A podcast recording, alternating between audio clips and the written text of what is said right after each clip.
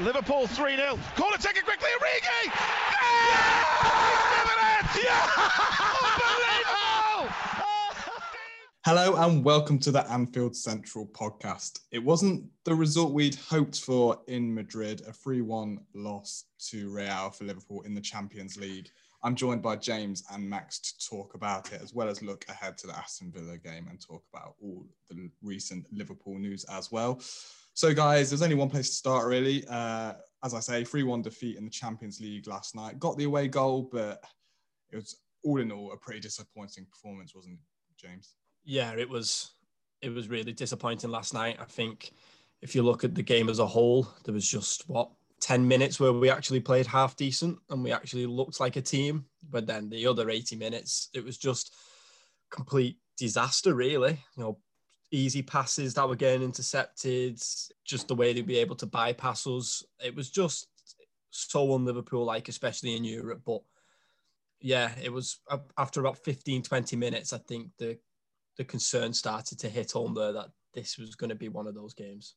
It was just so infuriating from a oh god, from so many standpoints. But I, think the biggest thing is that Real Madrid's midfield, for all the talent in there, is it's not particularly mobile. Let's be honest. It's not a team that's gonna, you know, beat the press and you know dribble through you. It's a team that has got some of the best passes ever to play the game. But if you press them really high and make them work hard, you're gonna cause them problems. But we didn't. I mean, you got Toni Kroos, who is probably the best passer of a ball in Europe, and we just let him do his thing. Like he, he has shown that he can be vulnerable when pressed. And and with no Thiago either or Henderson, we had no control of the ball. We have no one who was going to slow the game down and dictate it. And instead, what we did was we just would get the ball back, play two or three passes, lose it, and then Real Madrid would just get it. Toni Kroos, five seconds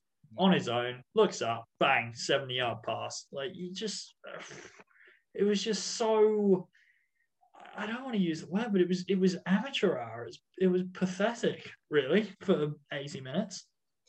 And I think that was a really good point in terms of the, the pressing wasn't there. But I wonder if Klopp's inclusion of Naby Keita was trying to kind of fuel that. We know that he's um, you know, a ball carrier and, and, and he's got the got the legs to get up and down the pitch. Swapping Thiago for him, I wonder if that was Klopp's way of trying to instigate that press, but just didn't really seem to materialize. And we absolutely lost the game in midfield, in my view. And I think, you know, before the game, I was kind of looking at both teams and thinking if we can kind of dominate that midfield, we can really hurt them in the transitions and in the counterattacks with the pace of our front three and, and the fullbacks.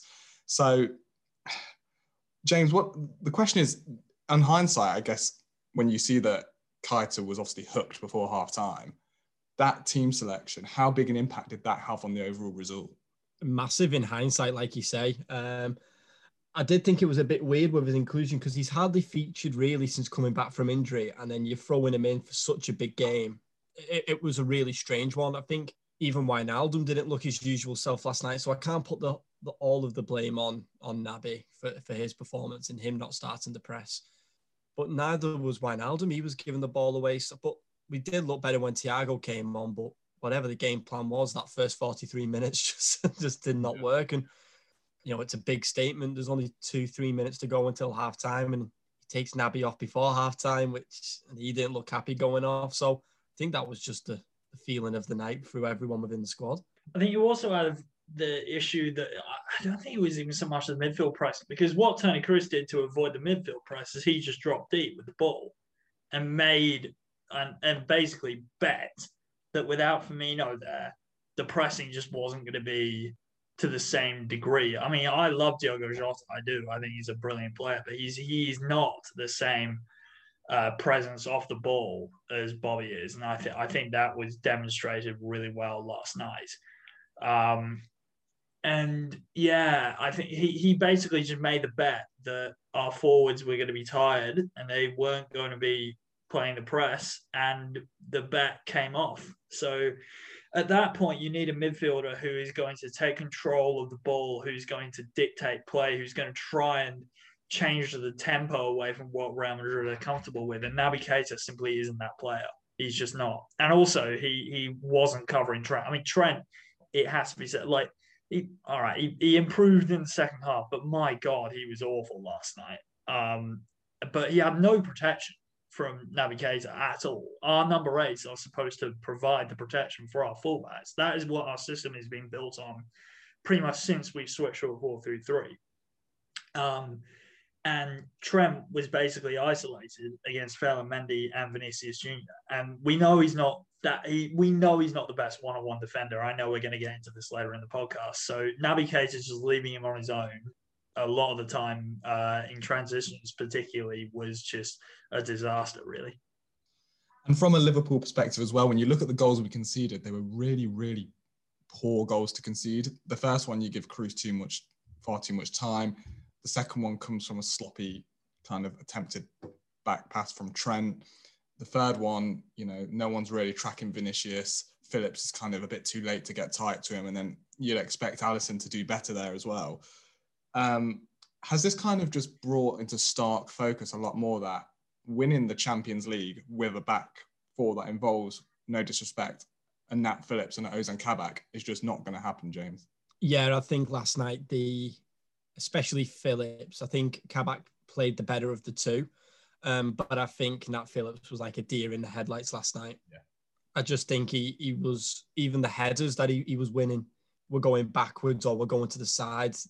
It was just it was just a completely different Nat Phillips what we've seen in the Premier League. And like you said, then it's it just goes to show it for the the elite European competition, you need an elite back four, or at least as very close as you're going to get to elite. And at the moment, it, we know we haven't got that, but I think as fans, you, you try to make a better situation than what it what's actually going on.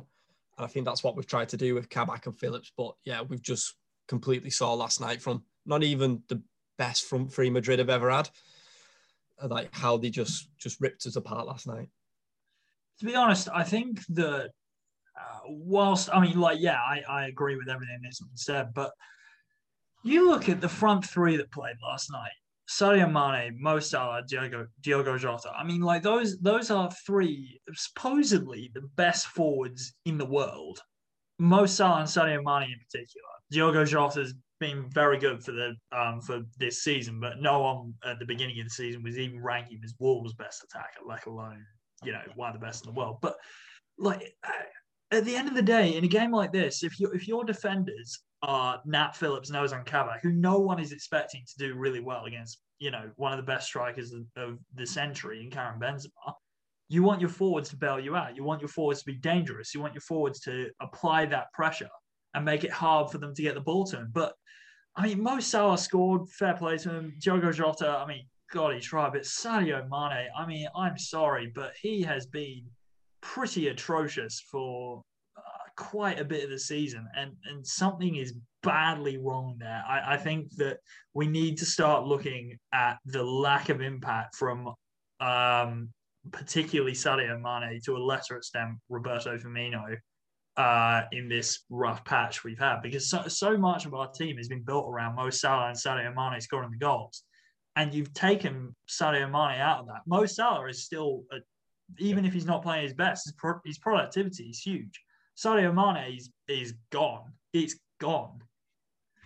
It's really, really worrying, and especially when you look at that team last night. Before the, you know, before a ball was kicked, we knew that Ramos was out, probably for both legs, um, and we knew going into last night's switch, particularly that Rafa Varane, um, Real Madrid's other, you know, next best centre half, he'd been hit with COVID, so they were playing a back four, which involved centre halves of Militao, Adam, Militao, and, and Nacho. How and kind of frustrating, I guess, is the word that Liverpool seems to not offer them any real problems other than that kind of 10 minute spell after half time, James. Yeah, it was a it was a strange one. I expected the front three to really have a go at them and, and to test them. Like you said, they've got Lucas Vázquez playing at right back as well, who is a right winger. So he's playing out of position. And like you said, it's it's a bit of a makeshift centre half pairing between the two of them in Militao and, and Nacho. So it just was very strange how we just seemed to sit back and and like you said, at times when there was two, three passes, our counter attack would break up. So they, they had nothing to do really. Like you said, up until that 10 minutes of the second half, it was a really strange game plan from Klopp and, and from the, the backroom staff. It's it was just totally what I wasn't expecting. I think that the other thing that you have to talk about is the fact that it's not as if Jurgen Klopp's never played against this Madrid team before. I mean, like bar Cristiano Ronaldo and Gareth Bale, you have a very similar team to the team that we yeah. lost to in Kiev. It's it's like the midfield is exactly the same. The defense is worse. Um, you know, the attack is obviously minus Cristiano Ronaldo. It's not going to be as potent, but but I mean, like Toni Kroos, everyone knows how good Toni Kroos and Luka Modric are on the ball. Everyone knows how good they are, but they also know that they're aging. So why we were leaving them with so much time on the ball? I mean, Sadio Mane, like in particular, he might not be scoring the goals anymore, but the guy's still a phenomenal athlete. And yet the press just wasn't there. It, it was non-existent. It's it was very very strange to see from Mane particularly, and I'd like to talk about him a little bit more in, in the next bit of the show. But just before we move on, obviously we got the away goal, so all is not kind of lost. That's obviously it was massive to score. You, you didn't want to lose the game. You know, we we were talking last week that we'd have taken a score draw, and in hindsight, a score draw now would have looked amazing given what we were actually presented with yesterday. Um, but we've came out of bigger holes than this before, um, particularly obviously the Barcelona game from two years ago. We were 3 0 down, 1 4 0. A lot's been made of get them back to Anfield, get them back to Anfield. But this is not the same Anfield without fans as it is with fans. That's an obvious thing to say, but I just think this time with a two goal deficit, even the away goal might be a step too far. So I'm looking at you guys to inject a bit more positivity than that, but I feel like we're going to be on the same kind of thought processes, right? Yeah, it's it's it's hard, like you said even when we got beat nil three, even when we got beat three 0 at the Nou Camp, it was always going back to Anfield, get the fans behind them. And the Dortmund game is another example, but we've just will have lost a major part of what would, you know, the 12th man on the pitch basically in that game. I mean, I do expect some fans to be outside of the stadium welcoming the buses in. Um, I, I, would sort of expect that they were doing it for the Chelsea game with the tight lifting the title. There were still fans outside. So they might try to make a bit of an atmosphere for the coaches going in, but it's uh, two one. I would have been a lot happier. Three one, it's uh, it's it's a different story really, and yeah. You just got to hope with you know Real Madrid have got Barcelona this weekend, and you've just got to hope that maybe you know they burn out from that game and they're a little bit tired for Wednesday, but you're clutching at straws really. Referencing the Barcelona draw, uh, sorry, the Barcelona comeback. Um, despite the fact we lost 3 0, we were as good, if not better than them for most, for quite a lot of the game. Yeah. Whereas this game, like, we didn't play anywhere near as well in this game as we did at the Nou Camp. That's it. I remember I was stunned after the Nou Camp result because I just could not get my head around how we had played that well and yet had like either been thwarted by ter Stegen or just missed the target entirely, and then conceded three ridiculous goals. I mean, one was a 30-yard free kick. One was, albeit just a really good goal from Jordi Alba and Luis Suarez, and the other one was a shot that came back off the crossbar and then got tapped in by Lionel Messi. Like, were, like two of them were free goals. Um, whereas this match, it was it was like watching under 15s against a premiership team like it, it, the gap in quality was so vast and my other issue is is that can i see liverpool scoring two goals against real madrid yeah if the attack plays well then yeah absolutely they can score two goals against real madrid i have no doubts about that what i do have doubts about is whether we are going to be able to keep because we can't let them score if real madrid score as far as i'm concerned tie over um, and they will score, as far as I'm concerned. I cannot see a scenario in which Liverpool keep a clean sheet at Anfield. I just don't see it. Yeah, if they score one, you've got to you know either win three one, the reverse of what happened last night, and then go to extra time, or, or you know score four four one to get through. So it looks difficult, but we'll see next week, and we'll be here to talk you through either Liverpool's fantastic comeback or disappointing exit to the Champions League. Moving on to the Premier League. Um, we're back at Anfield for the first time in a little while against Aston Villa this Saturday. So we find ourselves going into this game kind of two points off West Ham, who are occupying fourth space at time of recording.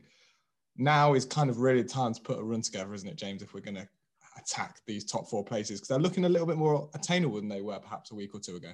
Yeah, top four is a lot more achievable than what we were a couple of weeks ago. I think obviously a big weekend for us. Tottenham dropping points, Everton dropping points, and Chelsea dropping points as well. It was was a good weekend for us. I mean, our fixtures are pretty kind. I think our toughest game now is going to be United away on paper. Um, West Ham have got to play the likes of Leicester, Chelsea, and teams like that. So it, it's pretty much game on again for top four. But I think last night was a rude awakening for you can't just bank on winning the Champions League to get into the top four. You're going to have to perform in the domestic league. Yeah, I mean, as we discussed a while back, like putting your bet on, yeah, oh, we'll just win the Champions League to get back into it is ambitious at best, bollocks at worst. um, uh, yeah, I mean, the top four is achievable. The, I mean, the beauty is, is that all our rivals basically are going to be playing each other in the last few weeks. Like, um, a couple of the teams, Leicester and Chelsea in particular, have got awful last couple of matches. Um, uh, they're they're basically playing all our rivals around. There's still a couple to play Man City again, which at the moment is basically a guaranteed loss. Um, yeah, I mean the level the level of the Premier League this year outside of Manchester City has just been so low. I mean, for the last for the last two seasons, like it's basically just the reverse situation with us and Manchester City. Like last year, the level of the Premier League outside of us was pretty low. And now this season, it's Manchester City who are racing ahead and everyone else is a bit shite. Um, so, yeah, um, I think it's very achievable. We've just got to not be crap, which, given the last few months, is a big ask, really. yeah, I think James makes a good point fixture wise as well about our fixtures they seem winnable on paper. You know, that United game is obviously the biggest one that stands out when you're looking at what's left. Um, but you know, other than that, we've got very kind of achievable fixtures. We've got the likes of Newcastle and Burnley along the way. Um, so you'd hope you could get some wins, but I guess it's all about consistency, consistency, isn't it, James? Especially as Max says there. I know West Ham play Leicester this weekend and Man United play Spurs this weekend. We just need to kind of get some wins on the board and see where it takes us. Yeah, we've just got to put the pressure on. Uh, that's all we can do now is is start to make West Ham nervous when they go out on the football pitch and make Chelsea nervous and, and Spurs. I think the it's us four, and I don't want to sound bitter towards Everton, but I don't see them really challenging for that fourth spot. Um, so I just think it's between the four of us now, and I just think you know if we've got a, a kick off the day before West Ham or the day before Chelsea, go out and get the win and make them feel nervous for 24 hours before they go and play on the Sunday. And it's just a game of cat and mouse, really. Yeah, I mean, my God, I couldn't bear it. If Everton got top four over Liverpool, my God, I, I don't think I'd be able to bet. I, I would just go off social media forever. Like, just, I'd never, I wouldn't look at it again because I just like some Everton fans are annoying enough as it is when they've got nothing to brag about and then go on social media when they actually do have something to brag about, then Jesus, run, Reds, run. Um, but no, um, on a serious note, I agree with James. I, I don't think they've got the quality to um, to make top four. I really don't. Uh, but yeah, it's going to be a very tight race no matter what happens. Um, but all, all, the teams that are hunting for that top four spot are hopelessly inconsistent. I mean, like Chelsea looks like they were the second best team in the country for a little while there under Thomas Tuchel, and then uh, they decided to be Chelsea again and lost five two to West Brom at um, at Stamford Bridge. So uh, yeah, I mean, any anything could happen. I, will personally still be quite surprised if Liverpool make the top four.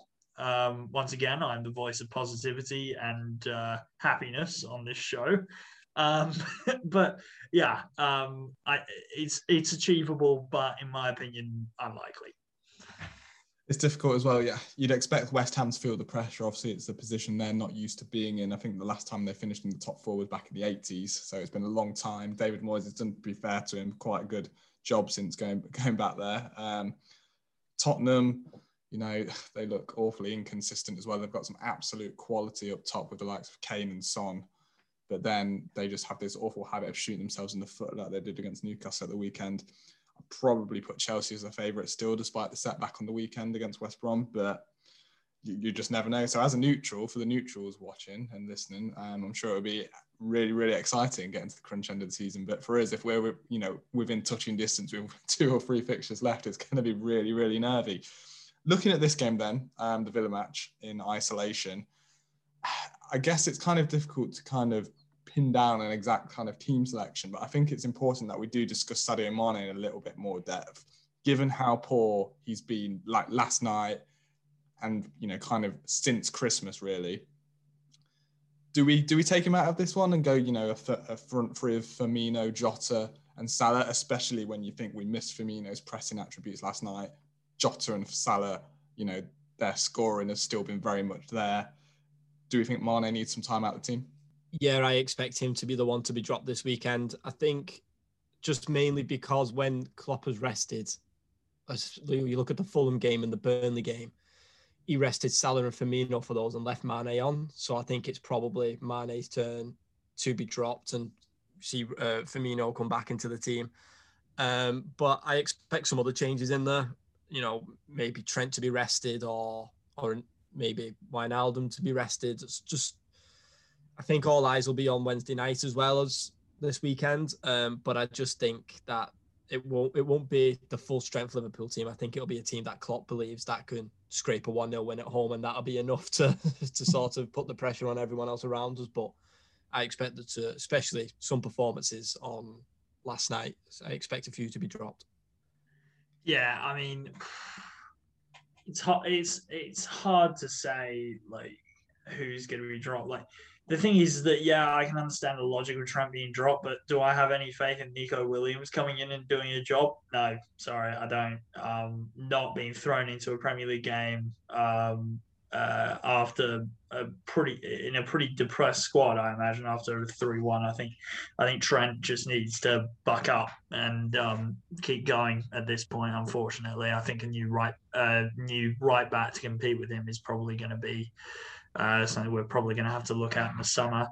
Um, yeah, I think Sadio has got to drop out of the team. Yeah, I think even even more than a rest, I, th- I think he's got to drop out for a couple of weeks, have have a rest, buck his ideas up in terms of his um, in terms of his shooting and his decision making because it, it, just hasn't been there for months. And Diogo Jota is more than comfortable in that left sided role. Firmino can come in in his false nine role, and Mo Salah can play on the right. It's the most natural swap, and yeah, I think Mane needs some time out the spotlight because he is really struggling for whatever reason it is.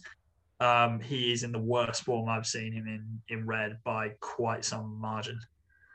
I'd probably say it's the worst form he's been in since since coming to the Premier League, really. Because obviously, when he came to Southampton, he kind of hit the ground running um, really, really well. Had a couple of really good years there before coming to Liverpool. So it's very, very, very odd. Um, looking back at the last time we played Villa, um, it was obviously, I think it's back in October, it was that game where we lost very heavily, it's the 7 2 match at Villa Park. um, it was obviously a very dark day um, on that occasion. Do we think that's going to be in the player's mind at all? You know, um, maybe it's a bit old fashioned to say kind of settling scores from previous encounters. Um, do we think, you know, some of them will be wanting to make their mark and have a bit of revenge almost? Yeah, I, th- I think it will definitely be in the minds. I know it's going to be some players missing from the game, but it's all you're always wary going into a game that where someone's had the upper hand over you at some point in the season, but to lose seven two is, you know, it's a it's a bit harder to take. Um, but I think Villa have really seemed to have dropped off since Jack Grealish has been out injured. They just do not look the same size. Um, look like they're struggling for creative. I know they scored three against Fulham, but they look they look like they're struggling to create goals. Ross Barkley's form has dropped off since the beginning of the season when he joined on loan. So I think it will be a completely different game. I hope it will be a completely different game anyway to the seven two. Um, but I think if if Grealish doesn't start, I think we have a much better chance of winning. Yeah, I'd agree. I'd agree with that. If Grealish isn't in there from the start, um, then yeah, I think Villa are certainly beatable. Tyrone Mings looks an absolute mess at the moment, um, particularly that goal that he helped concede on the weekend. Um, uh, was a horrific piece of defending, and Mo Salah is actually in some uh, he's in some half decent form. So I imagine he'll be looking to isolate Mings in any way that he can. Um, and we just got to hope from a Liverpool perspective that Grealish, while we hope he does have a quick recovery, hopefully he doesn't recover that quickly so that he can come in. And that that seven two game will absolutely be sticking in the minds of the players. I was actually in. Um, I was in Australia when um, when that game took place, and I remember waking up in the middle of the night. We we'd had a bit of a big night, and I saw that Man United had lost six one to Spurs that night, and I had a Man United friend that I was with at that point, and I thought, oh yes, I'm going to take the piss out of him in the morning. And I woke up slightly hungover and I saw Aston Villa seven, Liverpool two, and I thought I thought I was dreaming. I, I didn't believe that it was real. And we just passed each other in the corridor and we just said, "Should we just not talk about football today? It's probably best if we just leave it." Yeah, definitely wise. I think. Next, I think it's kind of important to talk about Trent a little bit, give him a little bit of time because it's been a massive story in on social media, particularly this week, um, about Trent's role, not so much with Liverpool, obviously, but his role kind of in the England setup, especially looking ahead to this summer's European Championships. Trent was obviously left out of England's squad against the fixtures uh, most recently against San Marino, Albania, and Poland. And there's kind of a lot of talk now that that was kind of Southgate's way of saying you, are not going to be going to the Euros. We've got a lot of right backs. We know that there's a lot of talent on that side of the pitch. But from a you know a Liverpool perspective, we see him play absolutely every single week. It seems absolute madness to me that Trent Alexander-Arnold could miss out on an international tournament for England. I 100% agree. I and I agree with what Jamie Carragher said. It's absolutely ridiculous to think that Kieran Trippier will will be going to the Euros ahead of Trent Alexander-Arnold. When Kieran Trippier has missed weeks this season, obviously he got suspended for the for the betting allegation. So to have him instead of Trent Alexander-Arnold is is just ridiculous. But does it surprise me with Gareth Southgate? No. He seems to have this thing about Jack Grealish where he, he doesn't seem to trust him or want to play him. He seems to have his favourites, and I think once he's got them, I think he, he, finds it very hard to sort of budge away from them. Uh, but to have somebody who has been the best right back in the world for the last two, three years, who's broke assist after assist record in the Premier League as a right back, to not take them is, is just ridiculous. It's one thing to not start him, but it's another thing not to have him in the squad full stop. I mean, look, Trent has not been the best right back in the world. He hasn't even been the best right back in England this season. But the two seasons before, he was unbelievable. It's not, it's not a coincidence that he has regressed since Nat Phillips and Ozan Kabak became the mainstay defenders, or we had a chopping and changing of four or five different guys at centre back, two of whom were midfielders. Um, I mean, if, if Gareth trust Kyle Walker more at right back against a bigger team because he's got a bit more defensive now. Fine. I don't agree with it, but fine. That is okay. But are you seriously going to tell me that if we are, you know, we got 20 minutes to go, we're one or two nil down, uh, about to get knocked out of the World Cup, and you're not getting supply into the box, you're not going to want somebody who's broken the assist record from fullback to come on um, from the bench to replace Carl Walker is madness. It's madness. I can see the logic of Trent's not the best defender. He hasn't got Virgil van Dijk next to him at the tournament, despite the fact Virgil van Dijk plays on the left of centre back. Everyone seems to forget that. Um, but like to not even have him in the squad, it's it's it's nuts, as far as I'm concerned. To to not even have the option of bringing him off the bench to try and break a game open. Yeah, I think it's. I completely echo everything you guys have just said, and I think if like, it was me picking the squad, I can see the like I can kind of see the logic. Maybe not starting him in every game. Taking Kieran Trippier, who looks like he will be the guy who's going ahead of Trent, it's absolutely bonkers. I think I really like Reece James. I think he's really, really good. I don't think he's as good as Trent going forward at all. Um, defensively, I don't even think there's a massive amount between them. I don't think Trent is. Everyone has this thing about Trent can't defend. He can't defend. To me, that is an absolute myth. I'm not saying he's it's his you know his main strength. I'm not saying there's not others who are better than him at it. But I think to say that kind of sweeping statement that Trent can't defend is an absolute myth. We've seen him come up against some of the best wingers in the world over the last two or three years, and he's been fine. Like the Champions League final 2018, he came up against Cristiano Ronaldo. He's played. He's had pocketed Leroy Sane when we played Manchester City, who was a name that was mentioned by um, Gary Neville. He's came up against Neymar and then Mbappe in the Champions League. He's came up against these absolute fantastic attacking talent and he's held his own, and more so. I just really, it's a real pet peeve of mine when people say Trent can't defend because he can. You do not play in a Premier League winning team in a defensive position if you can't defend. Yeah, hundred percent. I mean, what would be the point in playing him? If, if, if, what would be the point of playing him at right back if he couldn't defend? There's obviously, you know, we see it all on we've seen it on social media since the performance last night. People just clip up the errors and just put them out there and then just say, you know, we can't defend, like you said. But it's like Rio Ferdinand said, we have a thing in this country, especially where we look at everyone's flaws before we realize, before we talk about how great of a player they actually are. Yeah. So we use the the, the example of Yaya Toure. He's lazy, doesn't run around, doesn't track back. But for the ball at his feet, he was an unbelievable footballer. And it's the same for Trent. When the ball's at his feet, if I want one person in that Liverpool team to cross a ball in for a winner, it's it's Trent Alexander-Arnold. I don't want anybody else stood over that ball. I just want him. Um, and I agree with what you said with Reece James. He's not as good going forward. There's not much between them defensively, but West Brom scored three goals from down his side on Saturday, and no one's mentioned that. But yeah. you know, it's it just seems to be everyone is seems to be this agenda that Trent should not go to the Euros for just some mad, mad reason. I think that part of it is that if you, if you are what Trent is in this country, you, he's been the best well, he he and Joshua Kimmich. Joshua Kimmich is an unbelievable right back as well. Um, he and Kimmich have been the two best right backs in the world by quite some margin for the past two seasons before this, like by a fair way. Yeah. Um, and in this country, we have an obsession with cutting people down at the ankles if they get too high up. We've seen it with Mason Greenwood. We've seen it with David Beckham. We've seen it with Steven Gerrard. We've seen it with Michael Owen. Like any any English player that looks like they might be too big for their boots, bang, straight out the ankles. I think right now, I tell you a great example is Jadon Sancho.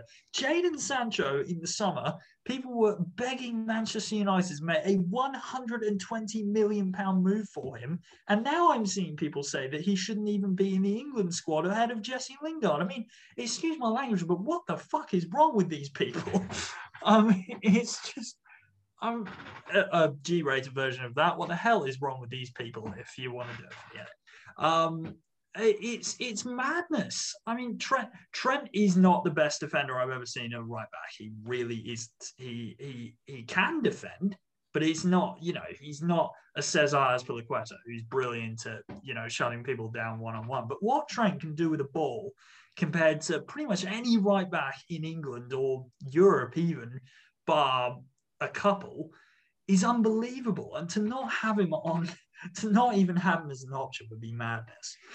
And I think that defensive work is is absolutely something he's working on. I think one of my kind of critiques of Trent would be that I don't think sometimes he commits himself to tracking back as well as he could. I think sometimes he doesn't get low enough and he doesn't kind of take people on. He kind of sits off them a bit. And, but that will all come. He's so young still. He's only, what is he, 22, 21, 22 years old? And to be able to do what he does in an attacking sense with a football at his feet surely that has those kind of attacking merits have to outweigh these defensive lapses or not being quite as good defensively. Um, I do think he'd benefit from having someone like, you know, like Virgil on the left, kind of marshals Robertson a little bit. You know, they're always constant dialogue. I'm not sure Trent necessarily has that when he's got Gomez or Matip next to him. I'm not sure that's quite the same. And that will probably help if we brought in a more experienced centre back to kind of almost coaching through spells of games if we're especially if we're under the cosh. But I just think surely Southgate can see that his attacking ability outweighs his defensive ability, James.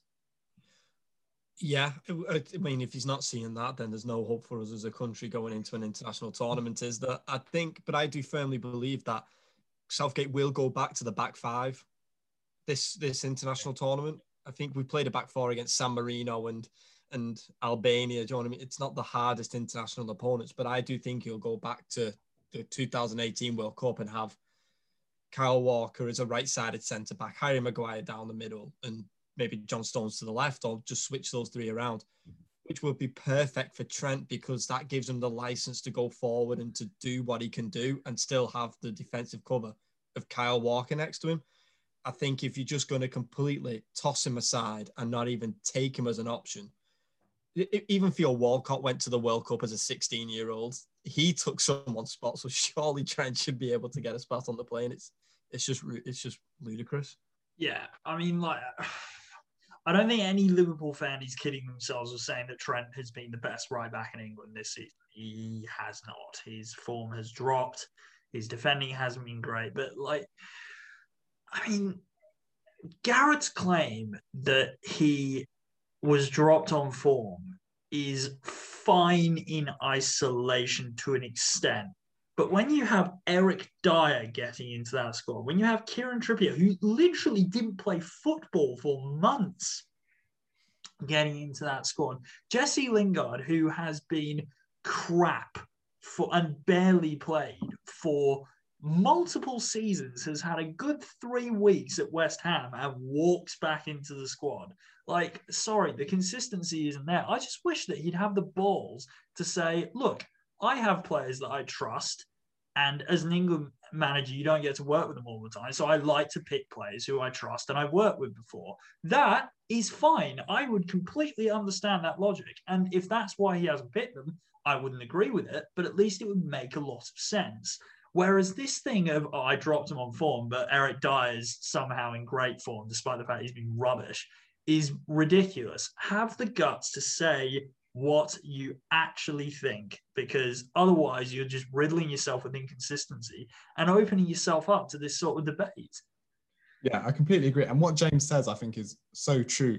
I would personally, if it was me, I would take Trent, James, and Walker to the Euros, and I'd have Walker as that right-sided centre half. And he's got the experience to do what I was talking about, to kind of coach Trent through moments of games if needed. You can, if you have that system, you can flip between Trent and James depending on the fixture. And I just think, you know, going into this tournament, Southgate, like you say, he's done some really good stuff since he's became the England manager. He's that World Cup in 2018 wasn't the prettiest football in the world, but they got to a semi-final of a tournament for the first time in 30 years, almost 30 years, and you can't really argue with that. I don't think from an England standpoint.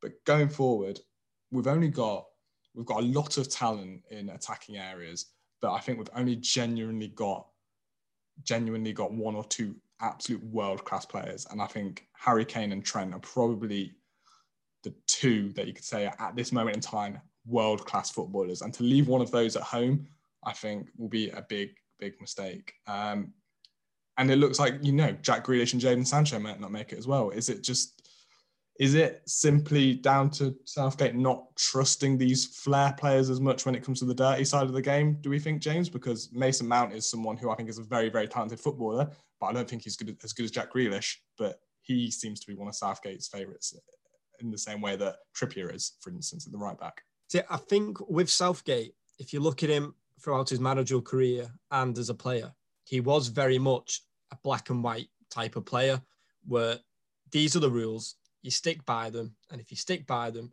you're in the team week in, week out. Don't drink, don't eat this, don't party. And I think these players like Grealish and like a Sancho who tend to push the boundaries a little bit, I, he just doesn't agree with it. I think Jack Grealish is, I, I honestly, I really do love him as a player. I think he's a one in a generation kind of player. Um, and I think he just seems to have this thing. I don't even think it's he can't trust them. I think it's these are the rules to get into the England squad. And if you don't match these rules as a player and as a person, you've got no chance of getting in. Mason Mount, I, uh, the, the debate with Mason Mount and Jack Grealish for me only works if you're putting Mason Mount in a front three, like Southgate did against Belgium. That blew my mind that he did that. But Mason Mount as a midfielder, particularly in that 4 3 3, I think he's brilliant. I, I think if he's the most attacking of two number eights, so let's say him and Jordan Henderson is eights ahead of Declan Rice, even though it looks like Henderson and Rice could very well miss the Euros, would be a really nice, well balanced midfield. And then you have Jack Grealish coming off the left, Harry Kane in the middle, Raheem Sterling on the right. That is a really, really nicely balanced front six. And if you have Henderson on the right, purely from a Liverpool fan's point of view, you have someone who understands Trent Alexander-Arnold's runs. You um, you have that great relationship that they have. And if Trent does bomb forward, and as he's liable to do, we have to accept, be a bit lazy coming back. Henderson is the guy who will drop in and he will cover that space if you're playing a back four. Um, and yeah, I, I, think that Southgate does have this thing of he wants to play safe. Jesse Lingard works his ass off when he's playing on um, when he's playing. Fair play to him. I mean, he he he's not the most talented player in that attack. In fact, I would say of the attackers that have been picked recently, I think he's the least talented. Um, but he works really hard, and Southgate loves an attacker that works really hard.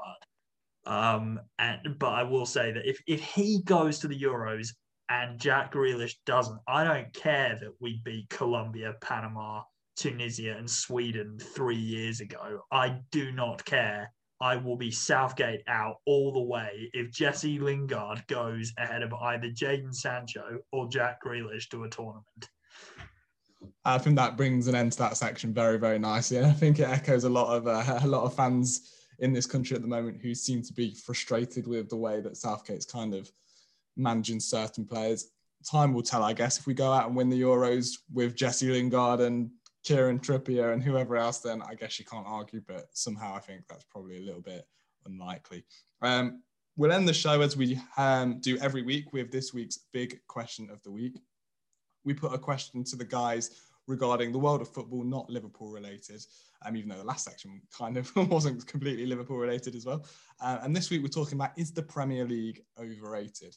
Now, the reason I've decided to choose this question, guys, this week is because I think Manchester City, as we've already said, have won, run away with the Premier League pretty much like Liverpool did last year. Um, and if it wasn't for Liverpool team last year, that would have been Man City's fourth consecutive Premier League title. If you you know think that Liverpool won last year, since 2018 when City won the league with 100 points, they've been far and away probably the best kind of team in the league. Um, and other than some competition from Liverpool, no one else has really came close. Liverpool in 2019 obviously lost the league by one point and then won the league last season. But the likes of Man United, Chelsea, Arsenal, Tottenham, etc., have been nowhere near Man City or Liverpool over the last two years. It seems to be quite a popular thing in this country to kind of you know, you see Lukaku doing well in Italy or Lewandowski doing well in Germany, and people dismiss it. Oh, it's just Italy. It's just Germany. It's a farmers' league. Is the phrase that's often used to kind of dis- disparage those divisions. But are we actually seeing an era of dominance from Man City and Liverpool, particularly Man City, over the last four years? If they win this season as you expect them to, that suggests maybe the Premier League's a little bit overrated. I don't think it's that the Premier League is overrated, slightly overrated. I think what it is is the caliber of the managers at the top of the Premier League are a million miles from what they used to be. If you look at the top six, seven clubs in the league as you do, so Liverpool and Manchester City, there's no argument over Klopp and, and Pep Guardiola. But then Chelsea have had Frank Lampard sacked, Thomas Tuchel comes in. Ole Gunnar Solskjaer at United is never going to take them to a Premier League title. Arteta at Arsenal is never going to take them close to a Premier League title. Mourinho, his tactics are so outdated that Tottenham are not going to win a title under him. I think that's what it's coming down to. I think the level of Premier League managers has it's the biggest drop we've ever seen. You know, it used to be Fergie, know, Arsene Wenger, Mourinho, Benitez, four top quality managers fighting it out at the top. But then you drop off is Frank Lampard and Ole Gunnar Solskjaer trying to fight for a title with no managerial experience. I think that's what it's come down to. I think it's the managers more than the players. I think part of it, if, if we're looking at the fan reception to other leagues compared to the Premier League, I, I don't think it's so much that the Premier League is, well, it is over, I, I think it is somewhat overrated by Premier League fans. But I think the bigger issue is that not enough people watch football outside of the UK to really make that distinction. I mean, but I, I, saw a very good tweet yesterday. I can't remember who it was from. Um, they basically said if you judge um, the FA Cup in the same way as fans judge the Champions League, anytime there was a cup upset from a League One or a League Two team, you'd be saying that League One is better than the Premier League. It, it's it's a really really silly way of looking at it. I mean, the Bundesliga, for example, when it came back before all the other European leagues, I spent so much time watching the Bundesliga, and it really opened up my eyes to to, to players that I hadn't really watched before um, some of the guys I really enjoyed, um, I really enjoyed watching Philipp Max, for example, when he was at Augsburg, and Milot Rashica at um, Werder Bremen. I think that before you say that a league is overrated or underrated, you have to watch it. And the reality is, is that not many people have got the hours of the day to just watch football from all of these leagues. So saying that the Premier League is the best and it and always will be on little to no evidence of watching the other leagues is just silly. It's this sort of English football isolationism that has come into a lot of the analysis of the game as well, I think. Yeah, and I think a big thing, particularly this season, obviously the main argument that's leveled at these big European leagues is that there's so much dominance from one team, which is leveled at Germany, Bayern Munich, Italy, Juventus, France, PSG. There's all mitigating factors as to why that is obviously the way that money is distributed isn't as even. Um, and then obviously in the French example, PSG have got an absolutely mega rich owner that no other teams in the in the division can compete with at all. But if you look at it this season, at time of recording, Ligue 1, Lille atop by six points. It's PSG in second place. In Spain, Atletico Madrid are top. They did have quite a large gap between Real Madrid and Barcelona. It's been reeled in a little bit, but they've not won a league for six or seven years. Um, in Italy, Juventus look like they might even drop out of the top four at the moment. They're, I think they're currently in fourth place, and Inter Milan look like they're going to win that league. Other than Germany, where Bayern look like they're going to wrap it up quite comfortably again, there is a lot of like we could potentially have three or four winners of these European leagues who haven't won a league for a very long time. I don't think Lille, for example, have won the league for uh, in 10, 10 years. Inter Milan, particularly, it's been about a decade. Atletico, not quite as long. But even in Portugal, Sporting Lisbon are kind of breaking up the, the Porto Benfica monopoly. Whereas in England, Man City again look like they're going to win it really easily, just like they did in 2018. And like I say, if it wasn't for Liverpool last season breaking that up, that would have been four leagues in a row. And you think looking forward to next season, are anyone going to get close to Man City again? Even, you know, Man United nowhere near it this year. I wonder if that people don't necessarily think of those factors when when they're talking about whether the league's overrated or not.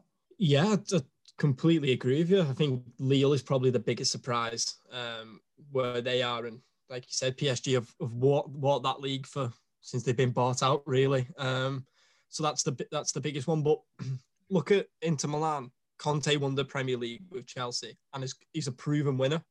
He's won things at Juventus. So I, I, I go back to my earlier point. I do think a lot of it is about management and having managers at the top of the club who do have the experience. Um, so, like I said, Conte's won domestic titles in Italy and in England, so it's no surprise that they're doing well. Simeone's won a title with Atletico Madrid as well, and he runs that team to the ground. He, then players die for him on the pitch, and that's what I think it, it comes down to is just the level of management and how clubs are run from top to bottom. I mean, if you look at Manchester United's investment since Fergie left, I mean, some of their signings for how much they've paid for them is is ridiculous. And I think the English clubs do get held to ransom over transfer fees more than the European clubs. You know, you see how many times you see it where a Real Madrid player will go to Bayern Munich for 20 million, or you know, Thiago going from Barcelona to Bayern Munich, and Coutinho went on loan. You don't really see that in the Premier League. I think the investment that the clubs are making has just considerably dropped off for the amount of money they've been paying. So I think it's the investment in the managers, which are two massive things when you're trying to win a title or trying to win cups for your club. Yeah, I mean, I, I think that's a huge thing. I mean, like if you look at Juventus, for example, let's use them as a case study. Um, before Ronaldo came in and um, uh, before um, some of their staff left, um, they were such a well-run club. They didn't overpay for players. They used the um, free transfer market really well. I mean, Milan decided that Andrea Pirlo was finished at the top level. And then he came to Juventus and, and spearheaded their charge to total and utter dominance in Italy. Bayern Munich, again, like, yes, they can outspend everyone in Germany. Everyone knows that. However, they're an unbelievably well-run club. Like, there's no, there's no issues with that. Like, they're not overpaying for play. I mean, Lucas Hernandez is a big buy. He was a big buy and he hasn't come off. But by and large, their transfer fees are not huge and they are just very, very smart in how they pick up players and how they scout.